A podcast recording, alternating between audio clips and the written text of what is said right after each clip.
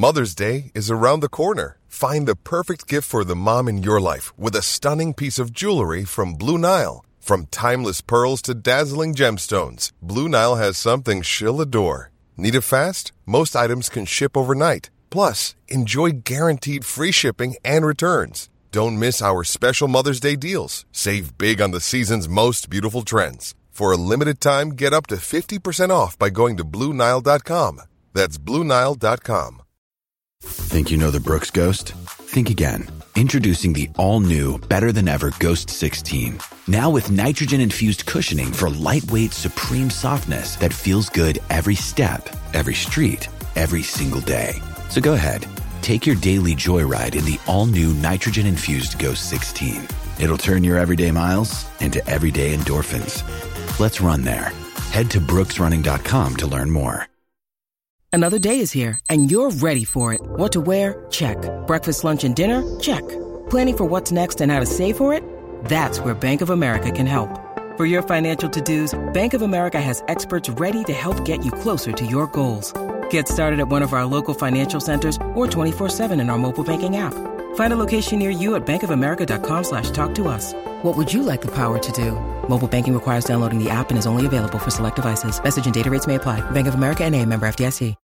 When you need mealtime inspiration, it's worth shopping Kroger, where you'll find over 30,000 mouthwatering choices that excite your inner foodie. And no matter what tasty choice you make, you'll enjoy our everyday low prices, plus extra ways to save, like digital coupons worth over $600 each week. You can also save up to $1 off per gallon at the pump with fuel points. More savings and more inspiring flavors make shopping Kroger worth it every time. Kroger, fresh for everyone. Fuel restrictions apply. The following podcast contains explicit language.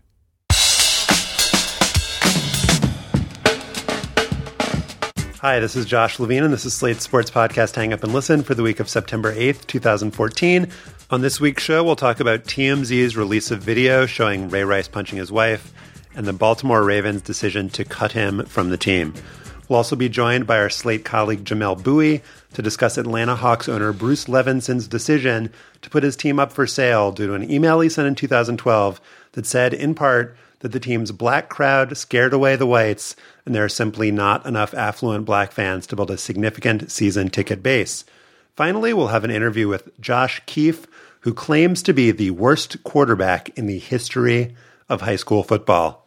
We're recording this week's show from the annual Slate retreat in New Paltz, New York. More specifically, we're recording this week's show from our producer Mike Vuolo's hotel room.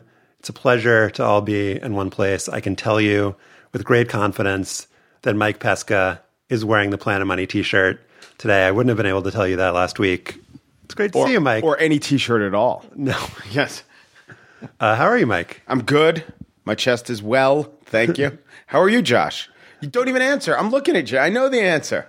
I'm You're spark- great. My eyes are sparkling just to be in your presence. And uh, Stefan Fatsis is here, author of books Word Freak, A Few Seconds of Panic, Friday sports correspondent for NPR's All Things Considered. Here in Mohonk. How are you, Stefan? Um, I don't have a Planet Money t shirt. That's right. Because you did not pay the required $25.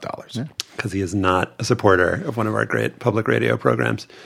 Um, help set the scene for us, Mike, in this room. Are, you kind of have a view out the window mm-hmm. Of uh, of beautiful New Paltz. Tell uh, tell our listeners you know, the mise en scène of, mm-hmm. of this uh, of this makeshift recording studio. The clouds are cumulonimbus. The mountains recede into the distance. The leaves, the greenery is lush and verdant. The sunlight? The sunlight resplendent as it sparkles upon the hardworking people in the foothills of either the Catskills, Appalachians, whatever the hell they name this mountain chain that keeps changing. It's a really, really lovely, bucolic setting. And you know what they say about New Paltz. It is the gateway to Poughkeepsie. They do say that. And our soundboard is on top of a refrigerator, which leads me to uh, make an announcement that our audio is going to sound a little bit different this week. Um, cool. a little, a little cold. A little bit like a subterranean refrigerator sound. Um, so hopefully that'll be an improvement on our usual quality. But if not, um, just bear with us and enjoy the New Paltz uh, dappled sunlight and the foothills of whatever mountain range we're in.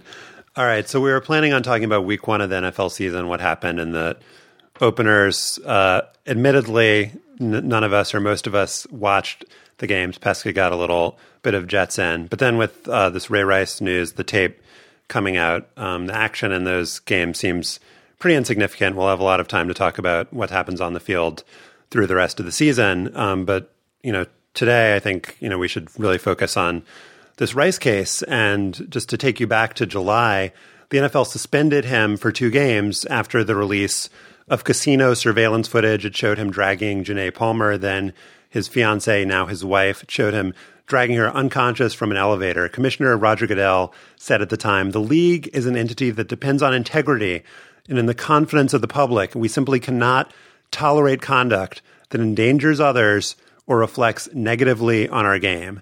Now, a month and a half later, we've seen the video, TMZ has released it, of what happened inside that casino elevator. You can see Rice punching Palmer once.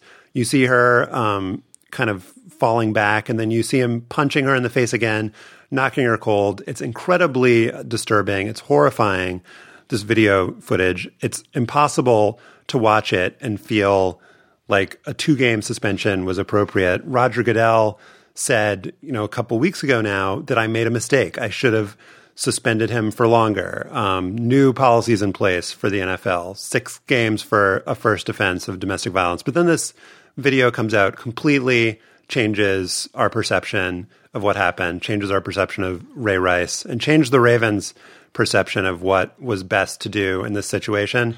Maybe for um, because they found some shred of humanity, maybe because it was for public re- relations reasons. But Ray Rice has now been cut by the team. He's gone. Um, Stefan, what is your sense of how all this happened and why it happened? Well, I think this was inevitable. How possibly could the Baltimore Ravens and the NFL allow this guy to continue on their team, even if you adopt the most cynical perspective that this is purely for public relations reasons and they told Ray Rice privately hey, we've got to do this. It looks bad. The video makes this seem far worse than what you said.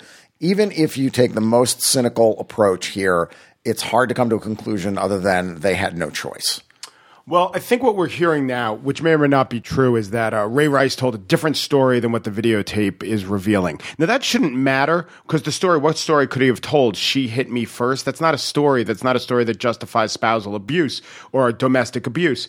You know, I do think in the backdrop against the kind of mindset we're dealing in the NFL, and a lot of this was revealed. I read a Jane McManus story in ESPNW, which kind of laid out how Goodell came to realize he gave too little of a punishment. He met with uh, leaders, he met with, with women women's rights leaders. He met met with some uh, former players who are now preachers, and you know he kind of it dawned on him because of the huge public outrage, because of these meetings, that he had blown it, that he didn't get the issue, that he was doing things like citing Ray Rice's character or how uh, sorry he was, or that the uh, now wife stands with him, or that the courts didn't even find him, uh, you know, throw him in jail. You know, all that stuff is actually immaterial if you really know anything about the the problem of domestic violence. I don't know really though from a purely logical standpoint i take your point stefan if you're to have the most cynical viewing. It's became too much of a PR nightmare. I don't know from a logical standpoint why, except for the fact this shocks us on a visceral level, why this actually changes facts. Because even if Ray Rice, like I said, was saying she started it, it's such a non-excuse. In fact, it's such an insult that almost damns him worse. So now we actually saw what must have happened in order for the woman to have been unconscious. You know, now's the time. How does this even reinforce the problem with what happened? Seeing the video. It's like you need some sort of confirmation that a woman who is dragged out of an elevator unconscious, that something was done to her. We knew something was done to her. She was unconscious. Yeah. We saw this with Donald Sterling, where he has a history of racist remarks. They're reported, well documented in many different reliable sources and court records. We also have his history of not only racist talk, but racist actions, um, discrimination against minorities, and his tenure as basically a slumlord. And then this tape comes out again, TMZ, where he's saying things to his mistress or his girlfriend or whatever, and that completely changes perception. It completely changes actions. So in recent sports history, we've had something analogous happen. But I agree with you, Mike, that it shouldn't be this standard of evidence and the fact that now the Ravens and the NFL seem to recognize that he should be punished more severe, severely. He should be off the team. It's revelatory of human nature. It's revelatory of yeah. business practice, but it's something that we should recognize in this behavior that should be changed like societally. Yeah. And, and now the new standard is a, a, more significant suspension and then a one year ban upon second offense. Now, the San Francisco player who is subject to the new Ray McDonald. Right, McDonald. There's no clamor for him to be thrown off the team. Although, you know, it, perhaps it's that the circumstances are different. You know, there was no unconscious woman in the McDonald case. I think it's mostly a little bit that Ray McDonald is far more of an obscure player than Ray Rice, but I think it's almost entirely that there's a videotape of Ray Rice. Let's broaden this a little bit and talk about the culpability of Roger Goodell, the commissioner of the NFL, and this the Baltimore Ravens team organization and how this played itself out. You know, people are going to discuss whether the NFL actually had seen this video. That was a huge topic of conversation on Monday morning. How is it possible that they didn't see it? The lawyers for Rice had it there were you know reports on Monday morning that Chris Mortensen, Adam Schefter, Peter King, other top reporters who at the time had reported that the NFL had seen the video. Clearly, they have sources inside the NFL. That ended up getting walked back now with the NFL saying, "Oh, we didn't see the video." So there's a credibility problem here. And at what point does Roger Goodell get held accountable for the lack of credibility? At what point do we see through what the league and the Ravens did? Our friend uh, Bruce Arthur up in, in, in Canada tweeted the Ravens enable Ray Rice, cover for Ray Rice, excuse Ray Rice, and once the video comes out, they cut Ray Rice. Bravo, guys. Yeah, and starting today, really, there was a little bit of condemnation of John Harbaugh essentially saying, it is what it is. You know, he's suspended, we'll move on acting like it was turf toe. Yeah, uh, indistinguishable statements from if he had been suspended for Adderall. Even worse, at one point, the Ravens tweeted, not having Ray for the first two games is significant. Yeah, so I think attention has started to focus more on the Ravens, and the Ravens obviously reacted by releasing the player. But prior to that, it has really all been on Goodell. Every kind of suspension with the drug policy, with past instances of domestic abuse, with Michael Vick and dogfighting. It's all been on Goodell as a hanging judge and the appropriateness of his behavior and, you know, should he be reined in? Is it accurate what he's doing? Is it appropriate? And now I think Bill Simmons tweets today the Ravens should cut Ray Rice. It's like on the Ravens. People are starting to look at these individual teams and saying, you know, it's not just on the commissioner to decide if it's reasonable for a guy to still be on a team. So I think this conversation is now going to be going on from multiple directions. Goodell is certainly not going to be protected from public opinion here, but you know, obviously neither are the Ravens. Now with the it's just on the Ravens, I was thinking, I mean, in the sports context, our podcast is hang up and listen, not will the defendant please rise. But, you know, one of the reasons why Goodell cited is like, why are they on me? Why aren't they on the prosecutor? I mean, this is what he said to some of the activists, and the activists said, because you're identifiable and they know your face from TV and they don't know the Atlantic City prosecutor, his face from TV. But I was talking to Emily Bazelon. Like, is is it ridiculous that both the prosecutor asked for a deferred prosecution and a program he could go into? Is it ridiculous that the judge accepted that? Working backwards, the judge is always going to accept that. He can say no, that's too lenient, but courts would not work if you rejected kind of pro forma horribly enough pro forma recommendations of prosecutors. And she said this is the sort of situation that was like invented for a deferred prosecution. It all the things that the Raven cited, it was his first offense. There doesn't seem to be a pattern. You know, he expressed that he was remorseful. The victim now married him. I don't know actually if the courts take that into account. That's a little problematic, but I would be fine if the NFL, maybe just the Ravens part of the NFL, were a little harsher on domestic abusers than the courts are. Of course, the NFL has a greater capacity to do so than, you know, our overwhelmed court system. And there's a distinction that we have to draw between what happens in a court of law and what a private business can do. Mm-hmm. They're not connected, nor should they be. And I think people that say, well, he pled out or was granted this suspended sentence by a judge, that means that he should suffer no consequences from this private business. Wrong. Businesses can do whatever they want to employees for whatever kinds of behavior they uh, display.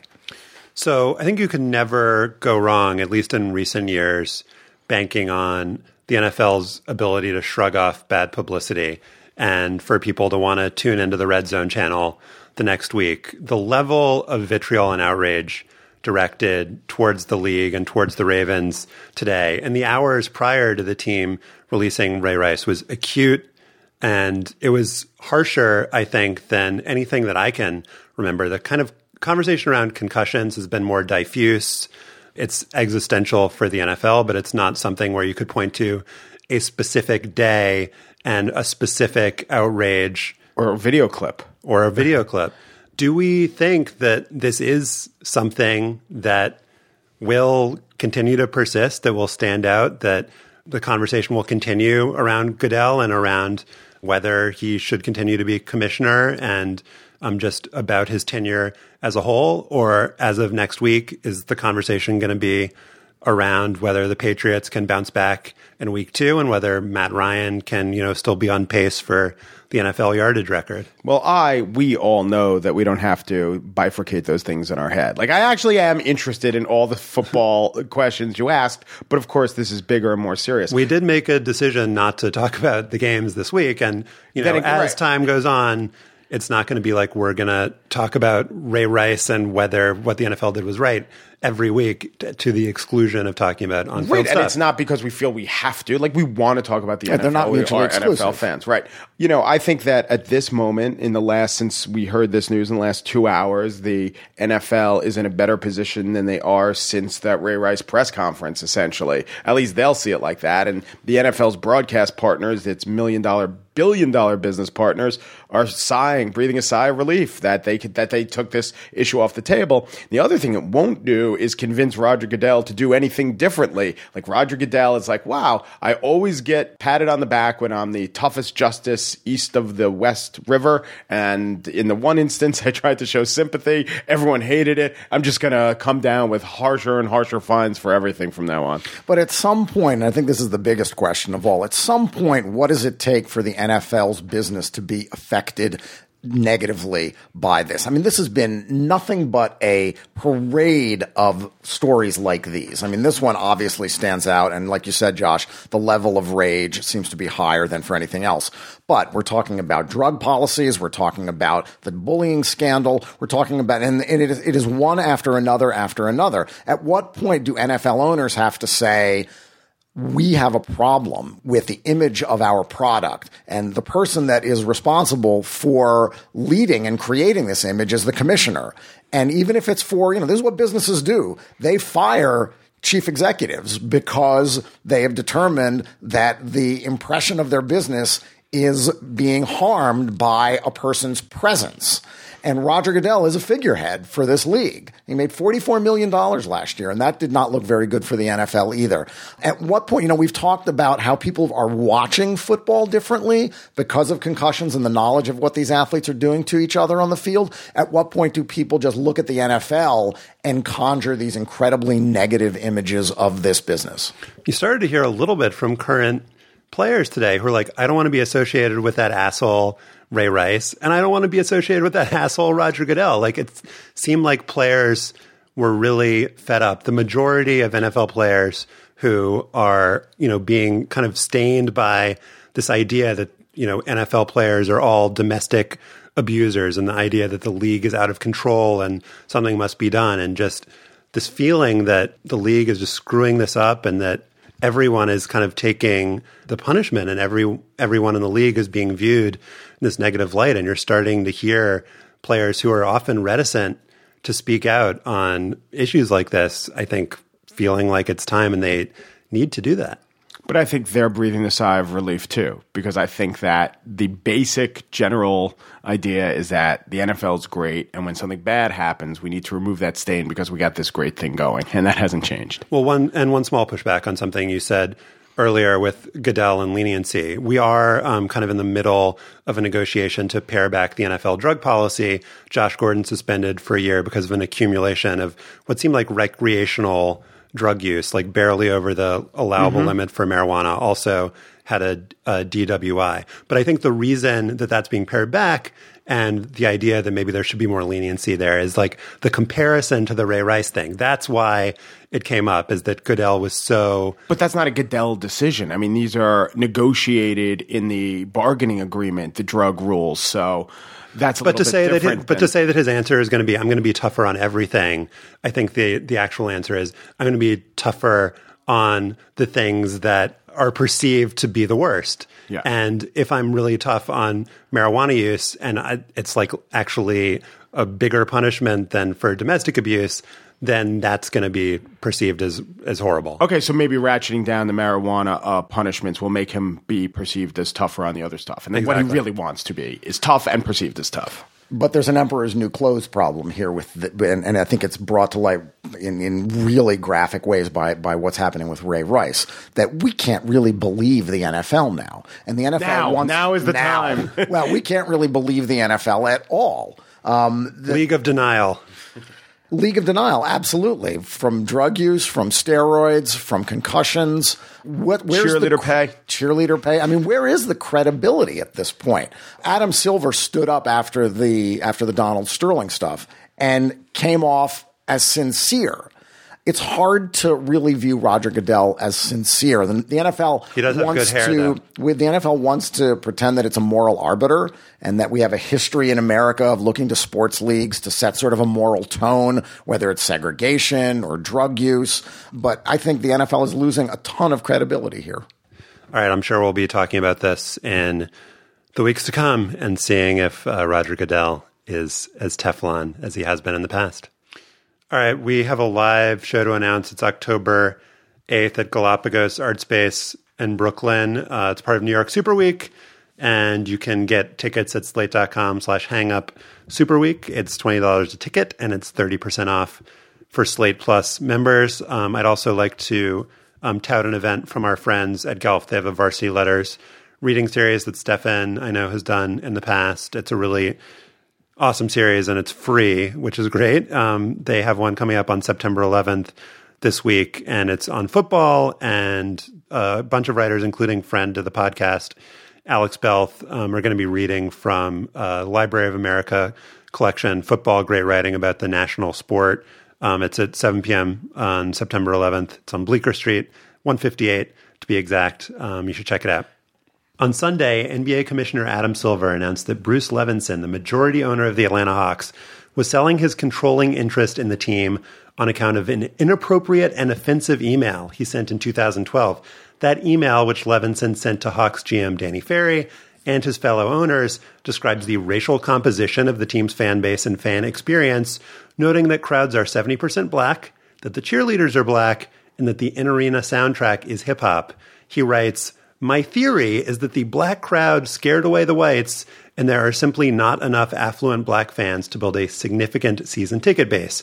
He goes on to say, I want some white cheerleaders, and while I don't care what the color of the artist is, I want the music to be music familiar to a 40 year old white guy, if that's our season ticket demo. I've also balked when every fan picked out of the crowd to shoot shots in some timeout contest is black. I have even bitched that the kiss cam is too black. Uh, joining us now to discuss the Bruce Levenson email. The uh, fallout from it is Jamel Bouie, our Slate colleague, writes about race, politics, and policy. Hello, Jamel. Hello, Josh.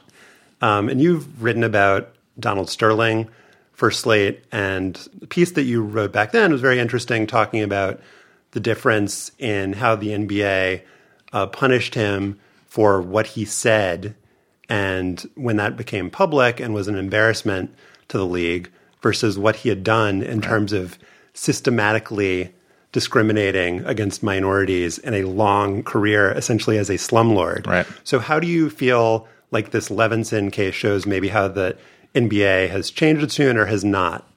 So it's interesting because this Levins, Levenson letter is, I think, only half racist.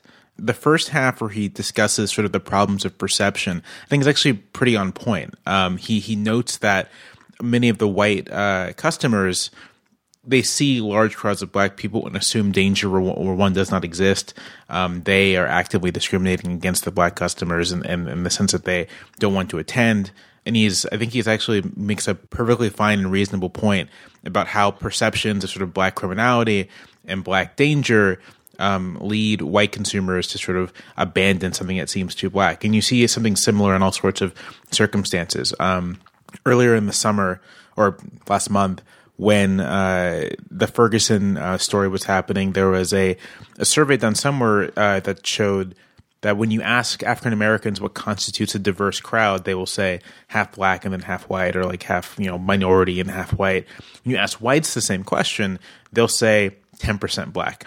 And so that's I think his his diagnosis of that um, is an illustration of this sort of like sociological fact.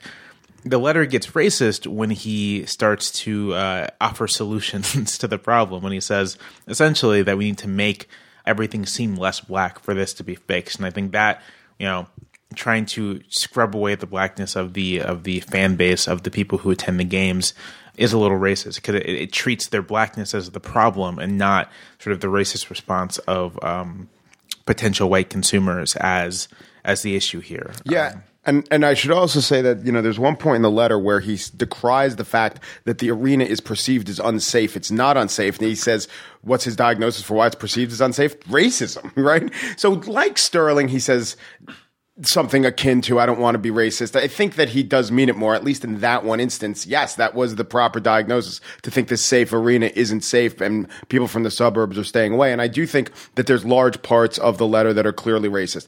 In a second, we'll get to, I, I don't believe just the official line on why the team is being sold and what what his motivations are. Don't know the answers, but I want to ask you. So Kareem Abdul-Jabbar, and he's just the most prominent person to sort of make this argument. Said he's not being racist; he's being a businessman. Now, let's posit that those two aren't mutually exclusive, but you're going to hear so many people make the argument that, look, he's trying to increase his business. There are a bunch of strategies that he could do to increase his business, and this is a rational uh, act on the part of someone who's looking to increase the bottom line. What would you say to that?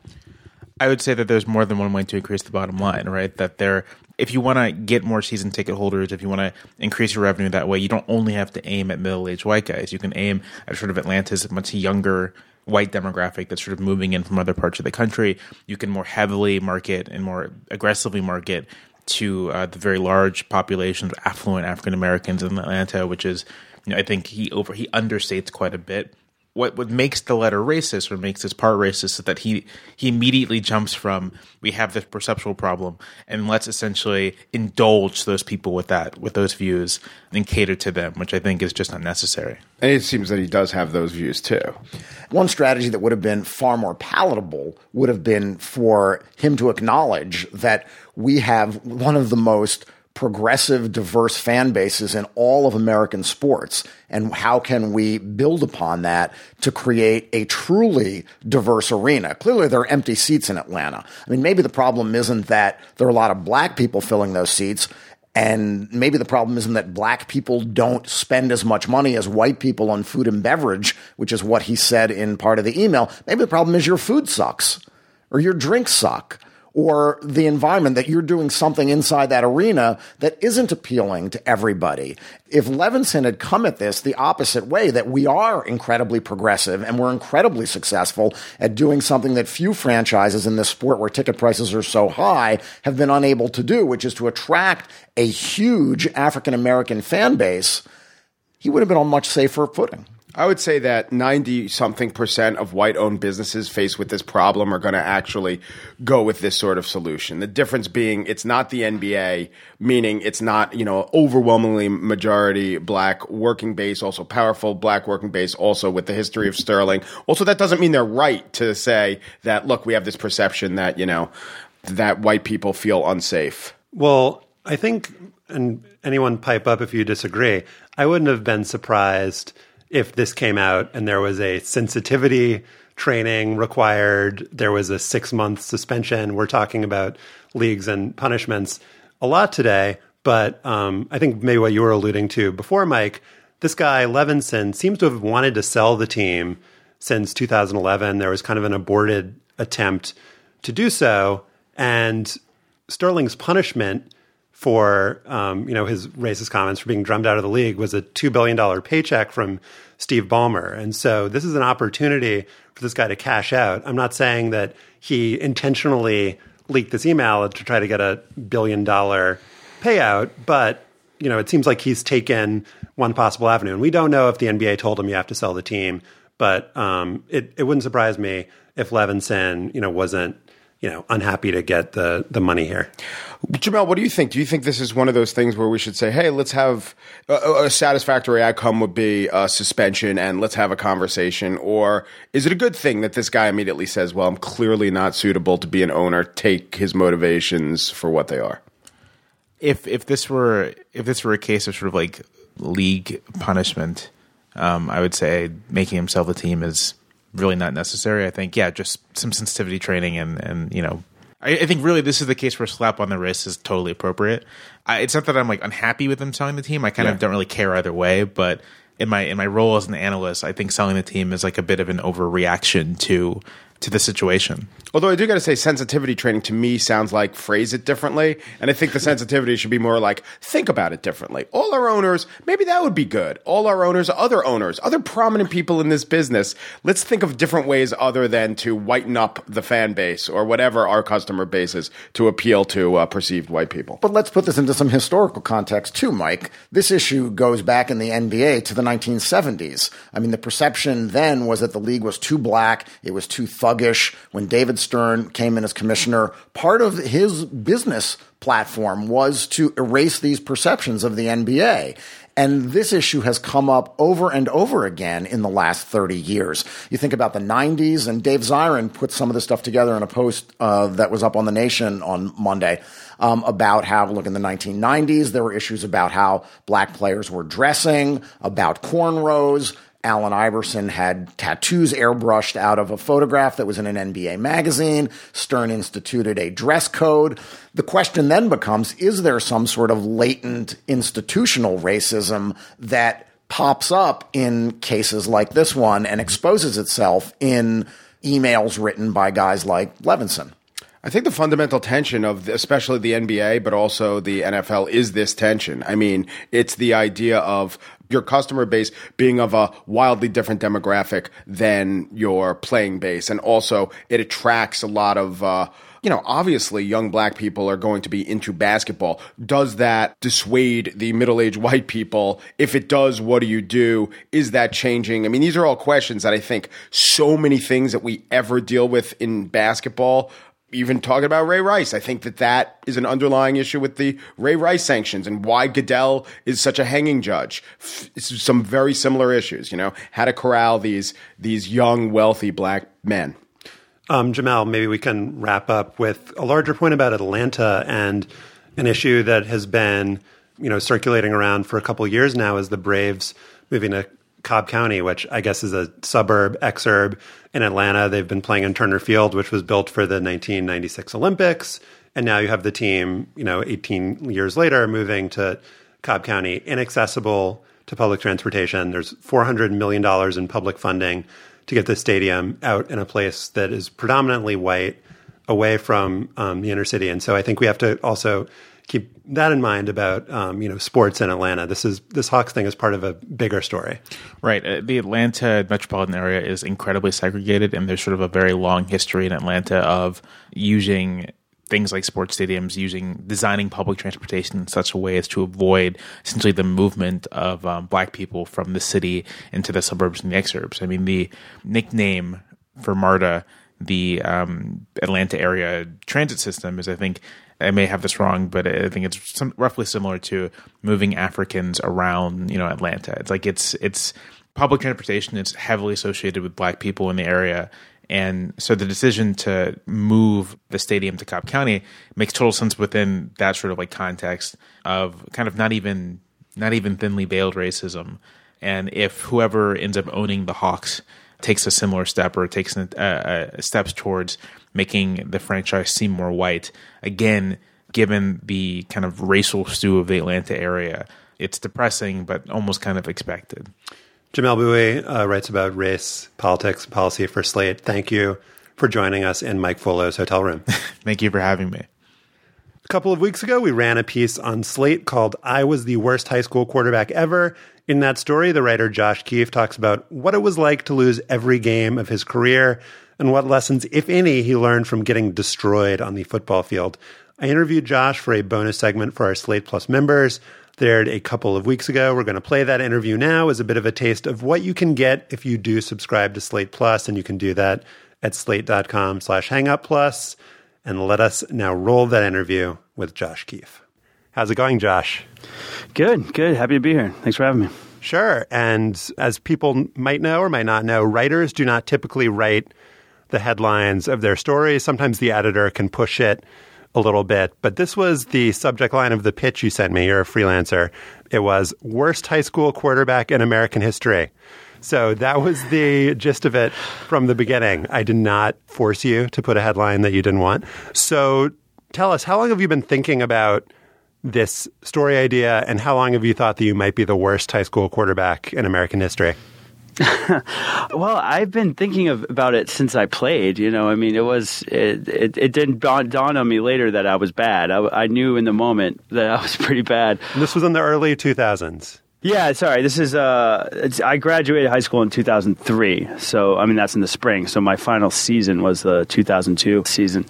And uh, yeah, I mean, I knew we were really bad, and I also knew that we were playing in probably this is in Eastern Maine Class C, which at the time was the smallest class that had football. I knew I was, you know, we were the worst team in what probably was just about the worst area to play football in the country in terms of talent level. And I knew I was pretty, pretty bad. Um, and I could tell, you know, I threw a lot of picks and didn't really, we didn't score and we got crushed every game. And I think later on it occurred to me, uh, yeah, I don't know if anyone's lost as many, as much as I have. And if they have lost, um, I lost. Oh, I went 0 23 as a starter. If they have lost, I don't think they would actually be as bad uh, at quarterback as I was. So I started really last fall trying to interview some former guys I played with, some coaches, uh, and really wanted to write something about it. But I've been thinking about it for years, you know, kind of uh, just mulling around in my head about, you know, how bad I was. But finally, I think it's more of an exorcism than anything. It's like my own form of therapy to write it. Right. So when I've been telling people about this story and about your claim that you're the worst high school quarterback ever, people are a little skeptical. But then the credentials are pretty impeccable. you went 0 and 23. Mm-hmm. As you said, this was in Class C in Maine against pretty weak competition. Part of a school wide run of 41 straight losses. During your senior year, when you should have been at the height of your powers, your team scored 21 total points. Mm-hmm. It's, it's a pretty convincing dossier. And you actually found and talked to other quarterbacks in high school who never won a game, and you found um, that you were worse than any of them as well. Yeah, uh, I mean, I I talked to um, a couple people who were part of you know losing streaks that were like historic. Chris Kelly, who is uh, the coach of Glasscock County High School in Georgia, um, was a quarterback for the beginning of a 82 consecutive losses, which is the longest streak in the country from 1990 to 1999. Yeah, I mean, he lost. Uh, he started for three years and lost every single game, and, and they got killed. But you know, hearing him talk, I mean, he played he played baseball in college. Um, it was pretty obvious he was a better athlete than me. Like, in spite of the losses, like I think you you plug him into my situation, he might have won a game. Or um, another guy I talked to was Al Gunderson, who was a quarterback for the first part of Sturgis, South Dakota's 79 consecutive losses, um, and he lost every game he started.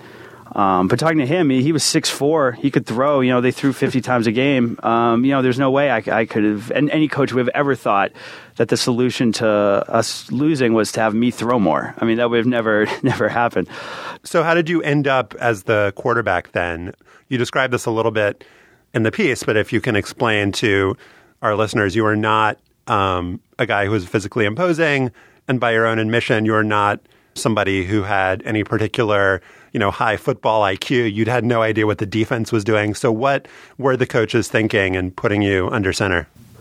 Well, first of all, I mean, I first kind of got the job. I transferred to Bass my sophomore year, and within a few games, I was starting.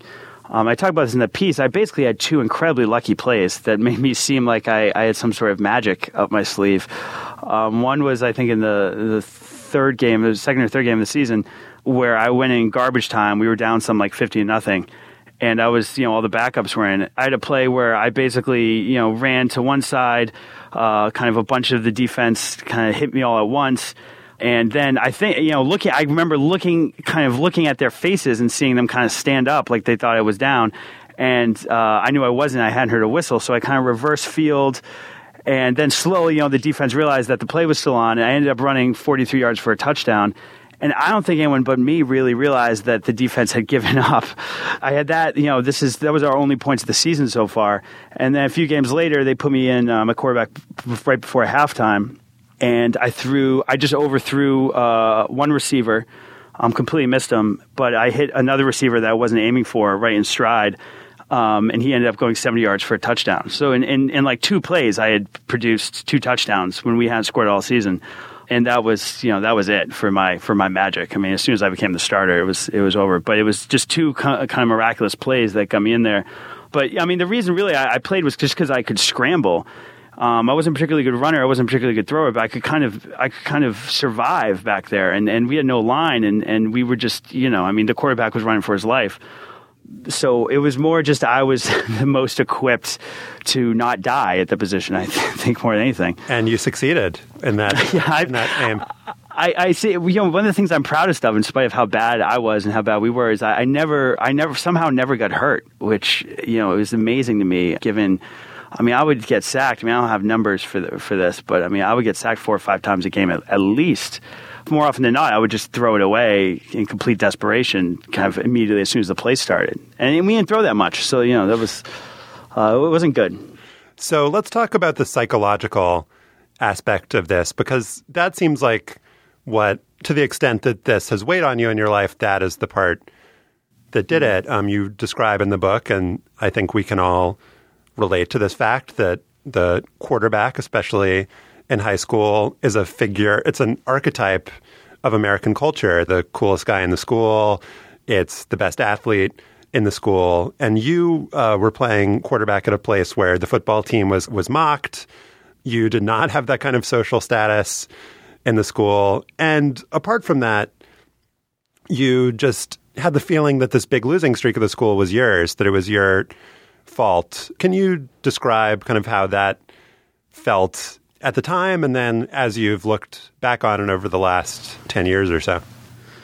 Yeah. Um, I mean, at the time, knowing we were really bad and knowing that I was bad, it always did kind of feel like, well, maybe if maybe if I was really good, we could win. You know, maybe if I if I could really run a two minute drill or something, like you know, maybe if I could really kind of run an offense, uh, we'd have a chance in terms of in terms of the school, yeah, the football team was kind of a joke. I remember this was actually the year before I got there. Um, there was uh, a pep rally of sorts, and they and they um, you know every captain of every team stood up and and kind of gave a little speech. And I guess the what happened was, um, and this was during you know the streak had already started. The uh, football captain stood up and thanked all the other teams and wished them luck. And he forgot, just forgot the golf team. Like it wasn't intentional slight. The golf team captain stood up and said, basically, I noticed the football team forgot to mention us, and I'd just like to point out that we have more wins this year than the football team has points. And um, apparently, the football coach at the time um, stood up and just started screaming at him um, and then later had to apologize in front of the school. But yeah, I mean, when the golf captain, this captain of the golf team, stands up and mocks the football team, you know, you know, you have a problem in, ter- in terms of like the hierarchy being upside down. So, the conclusion that you come to at the end of the piece, and you ask a really good question, um, which is, what does losing every single game teach you that maybe going two and seven or three and eight wouldn't teach you? Because we all know the kind of banal cliche of you learn so much from falling down and um, you know having to get up again. But what did you conclude about the unique lesson that you get from losing every game and whether it actually taught you something and was worthwhile? Yeah, it's. A, I mean, that's a question I, have just I wrestled with it for a long time because, like you said, I mean, you know, you can lose just about every game and still get one, and you're still gonna get a lot of those same lessons of of perseverance, um, about getting up and not giving up.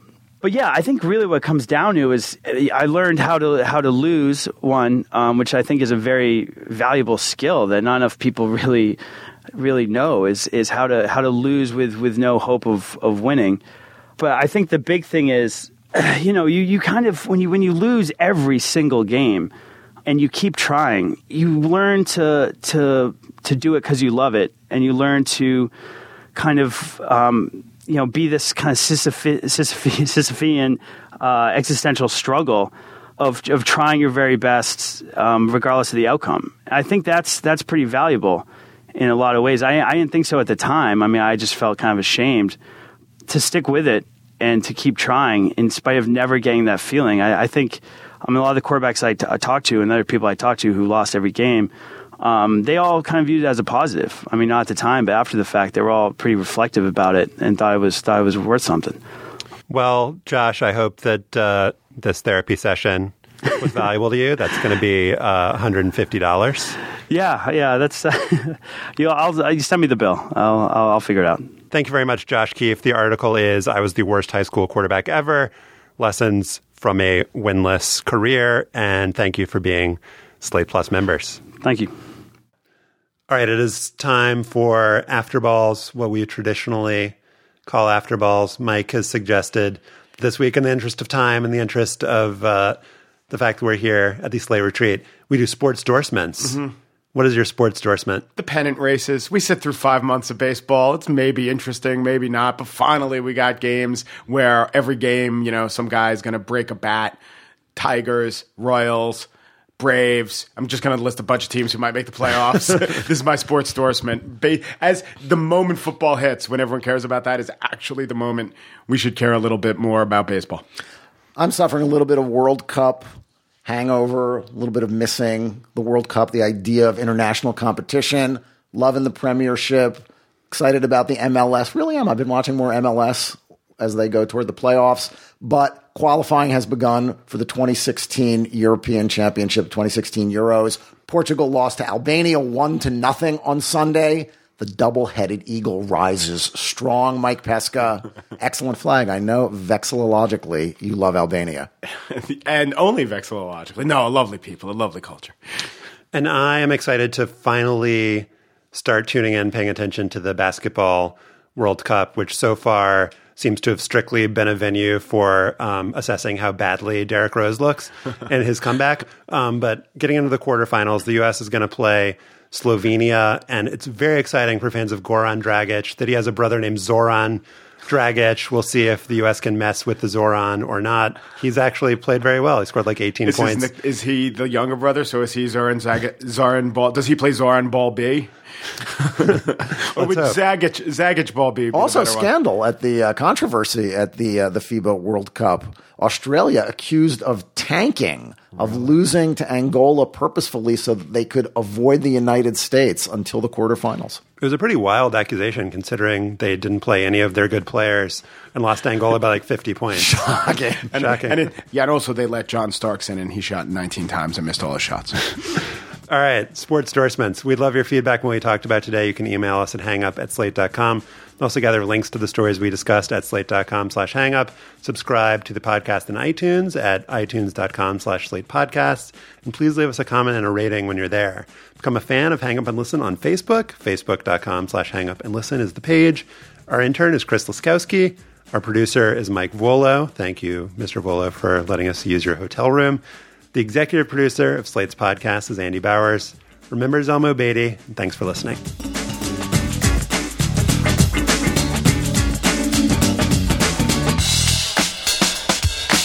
It's time for today's Lucky Land horoscope with Victoria Cash. Life's gotten mundane, so shake up the daily routine and be adventurous with a trip to Lucky Land. You know what they say your chance to win starts with a spin.